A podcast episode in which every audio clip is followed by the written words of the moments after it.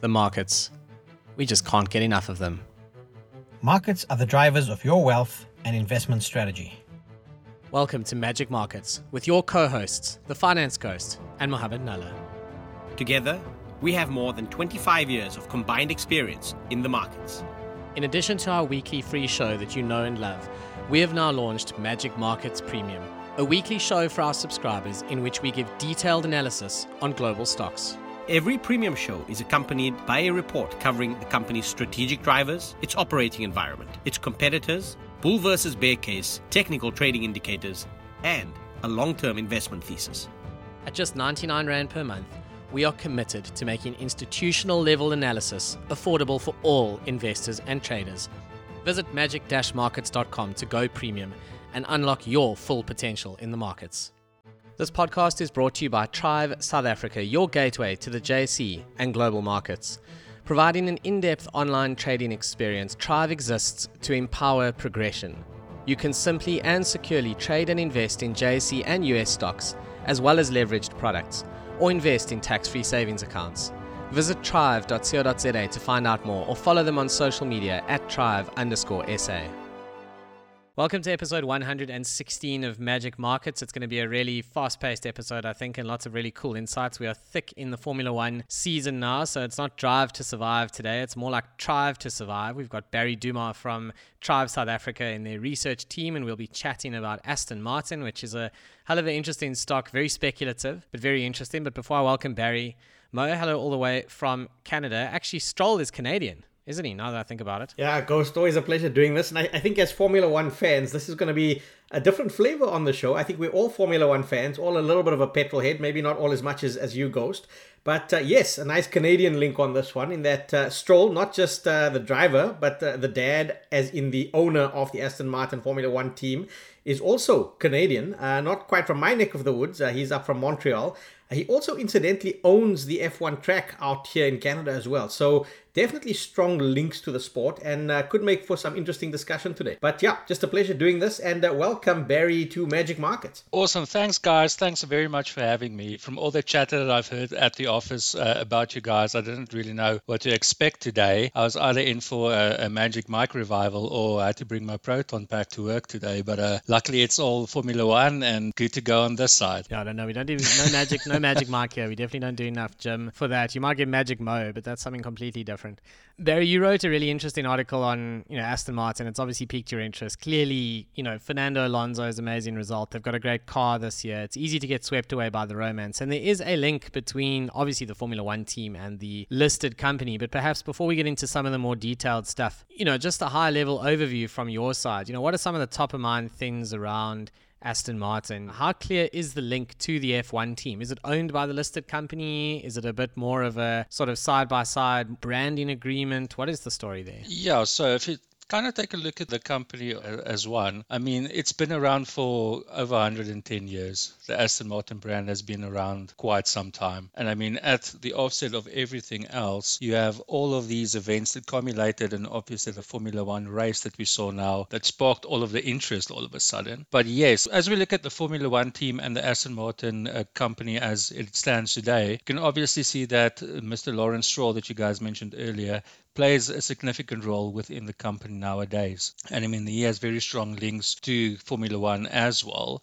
And, uh, you know, it's not always a, a, bed of roses when you look at these Porsche brands when they come to market or list on the exchanges as well. The company has been faced with some significant headwinds since its listing. So if we look at the company nowadays, and especially with the Formula One team, we have Lawrence Stroll, who initiated an investment consortium to start purchasing shares within the Aston Martin company. So I think their current holding is just over 28% currently in the Aston Martin group, and he has taken really control and taken the steering for the, the future of the brand and the company moving forward. Yeah, I'm gonna I'm gonna jump in here, Barry. I mean, just just for the benefit of our, our listeners, it's, it's such an interesting history. Just looking at, at Lawrence Stroll, I mean, I, I had curiosity a while ago because you know he's been in Formula One for a while. It was the Force India team that he kind of bailed out, then rebranded. But who is Lawrence Stroll? I think is probably a nice starting off point since we're discussing this. In that, you know, just for background, He's a Canadian investor. You know, I think he's based in Belgium actually now, probably for tax purposes, I guess. But the source of his wealth originally was tied towards luxury brands. You know, I think his his dad was responsible for bringing an old brand, which which some people might be familiar with, called Pierre Cardin. He he had brought that brand into Canada way back when. It formed the basis of what was effectively a luxury goods or kind of a fashion a market up here in Canada. And Lawrence Stroll was then instrumental in building that out. He was behind kind of the rise of big brands like, you know, Tommy Hilfiger, Michael Kors, and that was originally, I guess, the source of a lot of his wealth. I mean, the man's independently wealthy as a billionaire, and that's that's where he kind of then segues into Formula One because this really is a sport for the wealthy. You know, it tends to become a pet project for a lot of very wealthy people. And it's a point I want to raise here because Stroll has managed to rope along some key strategic investors. You've got, for example, the Saudi Sovereign Wealth Fund that is actually invested in Aston Martin, the company, not just the Formula One team. They're invested in the company as well. But sometimes having these very wealthy, very deep pocketed investors in effectively passion projects or pet projects doesn't necessarily translate into those converting into good businesses. And going into the history you've indicated with Aston Martin as well, you know, Aston Martin has a history of being this fantastic pet project that just tends to lose a lot of money. And they've had several, let's call it saviors over the years. I think most notable of which was, you know, a little while ago, I think in the, in the late 2000s, just kind of around global financial crisis, Ford Motor Company, a stock that we covered here on Magic Markets Premium, was the owner of Aston Martin for a long time before kind of, you know, spinning that out as well. So how do we reconcile pet projects of very rich people who have the ability to throw their billions into this versus a solid investment case, uh, if, if I may throw that question out there? Okay, fantastic. So I think for this current situation that we see, that's obviously luxury is nothing really new to Aston Martin. I mean, if you look back to the 1960s um, with the DB5 and the Bond, who kickstarted everything for them, people tend to get swept away by a lot of things that happen within the behavior within the market itself. I mean, if you look at the, the current investment case, if any, for Aston Martin, the day after the race, which Alonso obviously earned a podium, I mean, the share price gained by over 20% in the following days. I mean, that's not necessarily because the company is doing well, that's just behavior and all of the interest that surrounds Formula One currently and things like Drive to Survive contribute a lot to this and to the F1 latest generation of viewers. We can definitely see that the current share price movements are totally only regarded as a sentiment trade. I mean, if you look at the current share price now, we're seeing it retrace back to the breakout levels that we saw after the race. I mean, if you look at the company's financials, I mean, the company is not financially sound. I mean, they are doing extremely poorly, if anything else. I mean, if you look at the recent reports, their year on year pre tax losses were significant. Operating losses increased nearly 60%. I mean, I can go on. The, the fundamental picture is definitely not great. But yet, we still see these anomalies within the market where people buy stock just purely based off of the fact that there is something else driving it besides revenue. So, Barry, I want to ask you based on that. I mean, obviously, the fundamentals here are are difficult. You know, is this purely just a trading stock? Is that the way people should be thinking about this? Is there actually something more there? Because obviously, if it's just a trading stock, then it's very much a sentiment play. Um, you know, and it'll be worth diving into stuff like, you know, do you think the SUV at Aston Martin will potentially make a big difference? The DBX, that's something that's worked very, very well for for Porsche, for Lamborghini, uh, the Purosangue is coming at Ferrari now. That's basically guaranteed to be a success. Aston does have a product now in the DBX, but it was late to the game. Do you see that having a significant fundamental impact? Primarily now we're looking at it as a sentiment play, right? That's notwithstanding that the company might do some beautiful things in the future. But if you look at obviously the product ranges, it's a bit early to tell and what the catalyst might be for Aston Martin's product range and obviously ultimately share price trajectory at this point in time. The look and feel of the DBX, I like it. It is reasonably priced. It's a little bit more expensive than obviously the Lamborghini Urus, but we're obviously seeing that it might be a bit late to the party. And my expectations are that Ferrari's SUV will just blow its competitors out of the water, to be honest. And obviously, that has its own metrics surrounding all of that due to great marketing and the like. But for product ranges, Aston Martin has been struggling a lot with their supply chains they can't deliver what they promise. So they have a lot more headwinds facing the company than, say, a Ferrari or any one of the others in the segment. I'm, I'm going to jump in a little bit on that point as well because you know we, we had covered Ferrari, which goes by the ticker race on Magic Markets Premium as well. And uh, you know what was interesting for us there when we looked at it, Ghost, uh, you and I, you know, we looked at it in, in, in deep dive. So we, we, might share some of this with our, our listeners, even though you're not kind of Magic Markets Premium subscribers. One of the key takeaways for us on Ferrari as a stock was that it was actually priced like a luxury goods company. You know, if you looked at Ferrari, it was priced alongside an LVMH. It was priced alongside, for example, you know, Hermes, which is a very high-end luxury brand. Uh, whereas if we compare something like an Aston Martin, you know, almost looking as though it's priced as an automotive company. So, you know, I, I don't know enough about this company, quite frankly, in terms of whether Aston Martin has a very large kind of let's call it a pillar of the business that's focusing on merchandising. We know when it comes to Formula One, when it comes to some of these luxury brands, as we've discussed, Barry, you know, I think a lot of this hinges on the ability to monetize, first of all, selling exceptionally highly priced vehicles, but also then in terms of entrenching that brand value as a lifestyle, as an aspirational brand. Uh, have you seen anything to that effect? I mean, certainly it makes sense to me given Stroll's historic background coming out of the luxury goods, out of the fashion market. Have you seen anything? like that uh, on Aston Martin yet, or do you think it's something that we could possibly see in the future? As of yet, we haven't seen anything to the likes of yet, but I am not discounting that fact that Lawrence Stroll's expertise will come in highly um, into play as the Formula One season continues and the growth prospects of Aston Martin um, is revealed to everyone else. So at this point in time, definitely not the per se luxury automotive brand that we have been accustomed to nowadays, although it was back in the 60s, but that has changed significantly over time. Looking forward, I think we're going to see a lot of things change in the near future, especially if we see the Formula One team do exceptionally well. And I think then the whole brand stroll marketing machine will definitely fire on all cylinders. Then we'll definitely look into all kinds of different luxury brands aspects that will come with brand Aston Martin moving forward. I think the challenge they face here is ultimately that luxury brands actually get to just pick their volumes, right? So Ferrari decides every year this is how much we're going to sell, and then they just price it as high as they think they can, and they sell every unit every time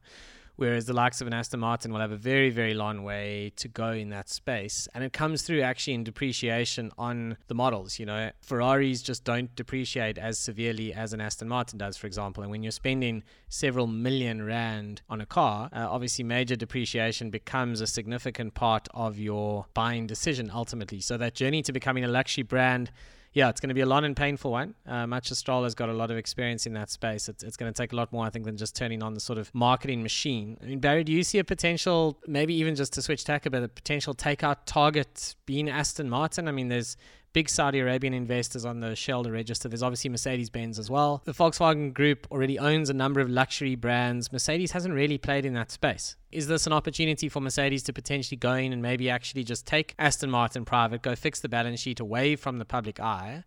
And actually get the product range right. Wouldn't that be something? Definitely not discounting anything nowadays, especially when it comes to Formula One and any investment opportunity that we're currently seeing around the globe. But yeah, I mean, anywhere that Toto Wolff is involved, and he is a part of that consortium that purchased Aston Martin, I mean, if we see him go to work, I'm sure with his uh, relationships with Stroll, I would definitely not discount anything of the like. So very exciting times indeed, and that would be a, a really great alternative for the future for, for the brand returning back to their luxury goods ways. Yeah, I, I want to jump in here because it, I mean we've, we've got these personalities. We've got Lawrence Stroll, we've got Toto Wolff involved. You know, we've got the Saudi Sovereign Wealth Fund. So, so it's almost as though you know, you either believe in this or you don't. I mean, to Barry, to your point earlier, you know, the, the stock's running on on sentiment. The stock's not running on the fact that they make any money, right? Not at this stage. Uh, in fact, I was I was actually having a little bit of a laugh in that w- when I look at the share price, this thing is completely collapsed. It's almost a little bit of a of, of, of a penny stock at this point in time. So I, I, think what Ghost is throwing on the table, certainly from a potential takeover target, uh, is not something that we could necessarily just sniff at. I think it's it's it's quite interesting to consider. Um, I, I, must also say that you know when you look at some of these big anchor investors, if you're looking at, for example, the the Saudi sovereign fund, uh, very recently, or not very recently, over the last couple of years, they are also substantial investors in a small EV company called Lucid Motors. Now, Lucid Motors, similar to Aston Martin, doesn't make any money at this point in time. But if you look at their vehicles, they are fantastic. They are beautiful cars, you know, very much at the premium end of the EV market. They're based out in California. And so again, there's possibly an opportunity there amongst other players in this ecosystem, whether that's, you know, the Saudis saying, hey, we've got this Lucid stake, we've got Aston Martin, why don't we kind of bundle this together into a kind of an automotive manufacturer? There's also, as you indicated, you know, Mercedes Benz, they potentially would be there. And I, I certainly think if I were looking at this as an investor, as a trader, uh, that speculative element is maybe appealing to me because if I look at this based purely on numbers, there's a lot hanging on just, you know, vapor, on brand, on big personalities. We've seen how badly that can go, even in a market like South Africa when you have these big personalities. I'm not going to use names. Uh, they're out there, the market knows them, and then their stock completely collapses.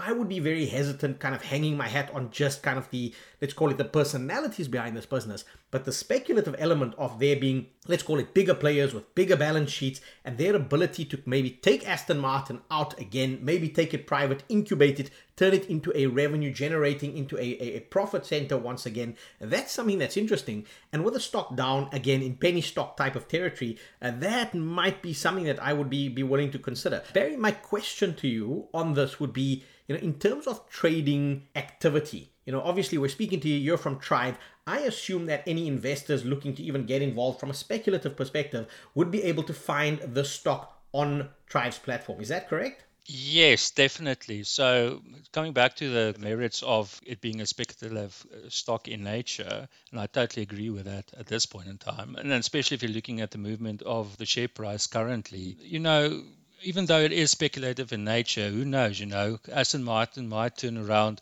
to be the next race opportunity in the distant future, five, six, seven, eight years from now. I mean, stranger things definitely have happened. As far from the EV space, you know, it doesn't seem to my mind really at this point in time that there's so much interest hanging off of those combinations of factors if you can possibly see an Aston Martin move into the EV space as well. Stranger things have also happened. But for me, the EV market is really not seemingly taking off as we all would have liked to see it happen. I mean, some people might be thinking, is it a fad? Was it a fad? Is it still picking up? For me personally, I definitely think the EV market has its own challenges. I mean, anything trying to address the global warming problem, in essence, amplifying mining resources and creating bigger problems, just sounds like it's necessarily not benefiting Mother Earth, but obviously the people who own these electric vehicle companies. But that's definitely not discounting the fact that we are here to obviously look for investment opportunities or trading opportunities of speculative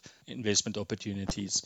And there are definitely loads of them in the market currently within this space, all over, whether it be EV, normal uh, automotive makers, and especially with Aston Martin as well. I mean, definitely from a technical aspect, there might be more in the near future if any trend holds up or any speculative new news from Stroll and the company comes to market again. So, yeah, definitely exciting opportunity. Would I buy this and hold this for the long term currently? Now, possibly not. So that's something that we'll definitely have to revisit as soon as the balance sheets look a bit better. But uh, definitely from a speculative nature, I don't think there's a, a better opportunity to look at this stock than now. Barry, I just want to reference something in the article that you wrote specifically around the short squeeze. And anyone who's been kind of following markets for the last couple of years, maybe didn't have much experience before that, would have learnt about short squeezes with something like GameStop. Certainly not the only one. There's been others. Um, you know, how does a short squeeze actually work, and what do you think has happened here potentially with Aston Martin in the you know aftermath of that race? Was there a squeeze? Definitely, there were lots of speculation, a lot of rumors that yeah, this was a, a short squeeze that was taking place. But if you really look at the metrics of a short squeeze, I mean, you have to look at the short positions that were taken on the company itself. At this point in time, the short interest on the outstanding shares were very low. I think just over four percent. So if you really want to see that short squeeze metrics come into play like the ones we saw in the uh, pandemic era with GameStop and the like, then you need at least seeing short interest like at over 20% at least to signify that this is an actual short squeeze like the ones that we have been accustomed to nowadays. So currently, I think yes, although short positions on the company, I mean the share price is down over 90% since listing, so definitely there are a lot of people holding on to those shorts. Traditionally, I don't think it was the traditional short squeeze that took place and more bit of a sentiment play. It saw that pop in the share price after Alonso got that podium. So at this point in time, purely driven on sentiment and not a traditional short squeeze like the likes of GameStop and the rest. Yeah, I'm, I'm going to jump in here. So I, I think the short squeeze question is it's such an interesting one. It's an interesting dynamic to actually unpack because you know, I, I agree. I think, you know, you, have got to look at what is the, the open interest on short contracts. Uh, the, the, flip side of that for me, Barry, is that the stock is very tightly held. So I think it's held by a lot of these large strategic investors. And, and this comes with two dimensions in that one is obviously that impacts your free float or the, let's call it the stock or the availability of stock that's actually traded out there in the market. But similarly and specifically around the short question or, or you know, short positions on the stock, you need to get access to lend the scrip in order to go short.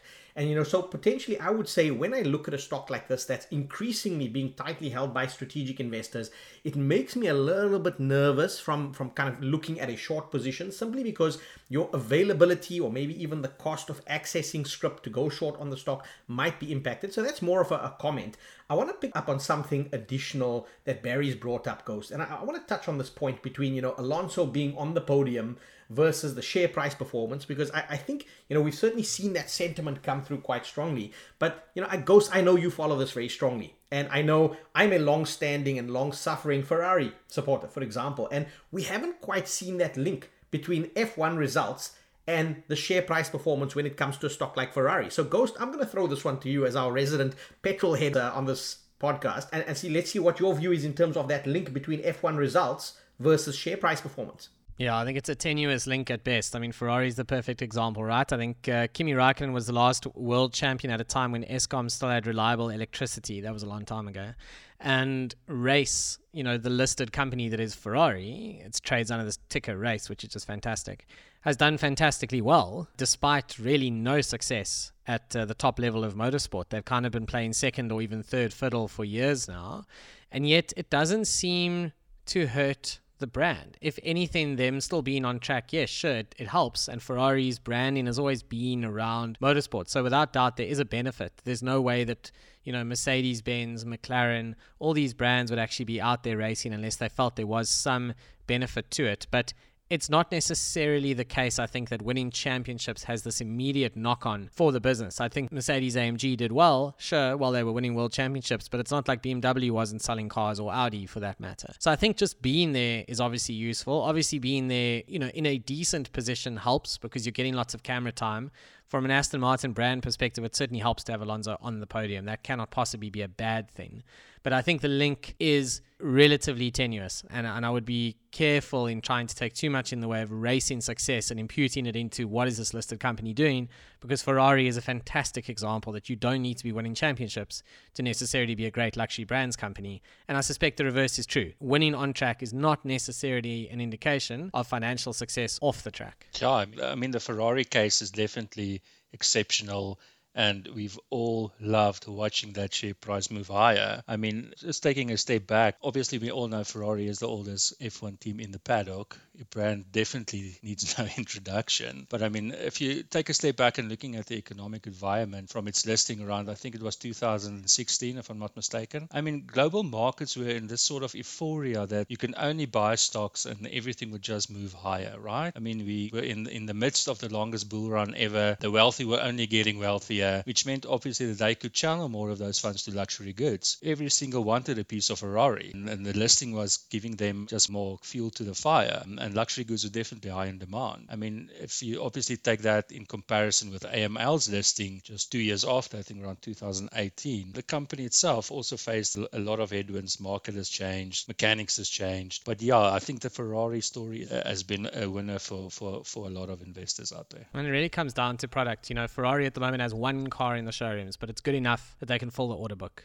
One model. That's it. That's all Ferrari has right now. The Purosangue is not even in the showrooms yet. It's just the new, I think it's a 296 GTB. That's all you can order now. Whereas Aston Martin, they have this full range, but it just hasn't done that well. And the problem is the R&D budget as well. It's a bit like these tech companies when they have smaller R&D budgets, it's harder and harder for their products to actually stay ahead of the curve. For Aston Martin, they're always playing catch up. At one point when they had the Vantage and the DB9, they actually had great products, and then it started to fall away. Everyone else overtook them, and now they're behind the curve. And to pull themselves back from that is exceptionally difficult. Really, I think this SUV is pretty much make or break.